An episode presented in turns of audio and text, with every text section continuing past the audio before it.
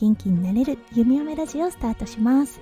おはようこんにちは。こんばんは。ハロー弓嫁です。このラジオはオーストラリア在住19年の弓嫁が日々のハッピーや発見を声に乗せてお届けふわっとトークラジオです。今日は11月25日金曜日ですね。皆さんどんな金曜日の午後お過ごしでしょうか？はい弓嫁は今朝息子くんをね児童デイケアの方に送りに行きました。そして夫翔ちゃんも戻ってきてくれたので今朝はいつも行ってるカフェに行ってコーヒーをテイクアウトしてはい朝日を浴びながら2人でコーヒーを飲みながらそして旅のお土産話を聞いていました。はいほんとねなんか日常に戻ったなーって感じがします。そしてねなんて平和なんだろうと改めて日々のありがたさをね再確認した弓嫁となりました。はいそれでは早速ですが今日のテーマに移りましょう。今日のテーマは食は大事。についてお話ししたいと思います。それでは今日も元気に弓嫁ラジオをスタートします。そうなぜね今日このトピックを選ぼうかって思った時にそう夫翔ちゃんがね2日前に日本から帰ってきてそしてねすごくやっぱりねいい食事を心がけてはいたそうです。そう滞在中にねなるべくジャンクフード等は取らずに暴飲暴食もなるべく避けてといったようなね生活をしていたそうです。確かに体重の変化等はほとんどなかったんですね。結構ね日本に帰ると体重増えて帰ってくることが多いんですが今回は全く体重変わらずの状態でした。うん、でね到着した日そして昨日とね弓嫁の作るもう本当に質素なものですよね。はい。を食べました。そう。夫翔ちゃんはねこれ回復食って呼ぶんですよね。そうすごくねあの贅沢な食をした後に 弓嫁のこの質素なねご飯を食べることで体が戻ってくっていうような感覚があったそうです。そう弓嫁が作るお料理すごくシンプルなんですね。全然ねこう手が込んでいないしそうむしろねあの素材の味を最大限に生かすといったようなものが多いんですがこだわっているのは調味料だったり材料だったりします。家族の口に入るものっていうことで有機野菜等であったり調味料はねできる限り自分で作ったりしています。そうそして夫翔ちゃんがね最近日本に帰っているので帰ってくるたびにねこだわりの調味料等を買ってきてもらっています。はい。いわばもう昔ながらといったようなね材料にねなるべくあのー余分なものそう添加物等が入っていないものですねをあの買ってきてもらってたりするんですね。なのでオーストラリアにいながら昔のね方がしていた食事っていうのかな昔古来のね日本の方がしていた食事っていうのがかなっています。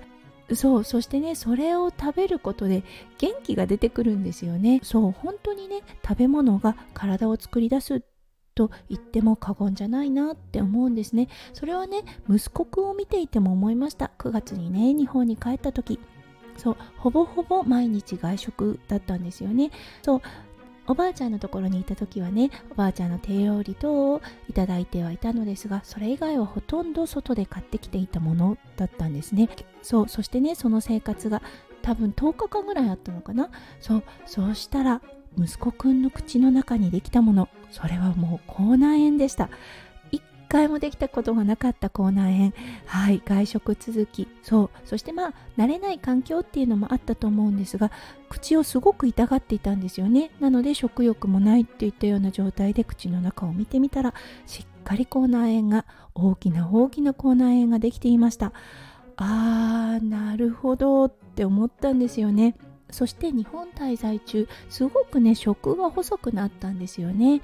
そういつもねもう本当にバクバクバクバク食べる子があんまり食べないなって思ったんですよね。そしてああそういう時期なのかななんて思っていたんですがやっぱりねオーストラリアに戻ってきてはい夢嫁が作るね食事を食べるようになったら口内炎も治ってそしてねすぐあの食欲も元に戻りました。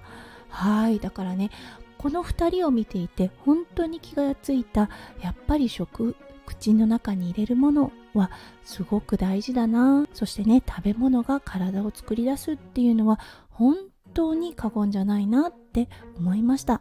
うん、やっぱりね最近よく言われている腸内環境を整える。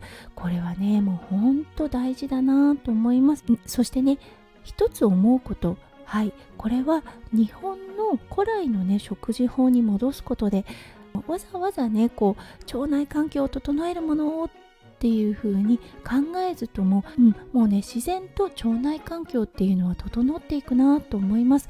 日本にあるね数々のスーパーフードこれはね全て腸内環境を整えるスーパー食品たちです。はいこれはどの国に行ってもあると思うんですが発酵しているものはい。そしてやっぱり日本人に合うのは日本古来からある発酵食品だと思います。だからねわざわざ外国に目を向けなくてもいいと思うんですよね。外国のスーパーフードに手を出さなくても日本には本当に素晴らしい素晴らしい。そしてね私たちの体に一番合っているスーパーフードたちがあります。はいということで今日は食べ物の大切さを改めて感じた一件がありましたのでそのテーマをピックアップさせていただきました。今日も最後まで聞いてくださって本当にありがとうございました。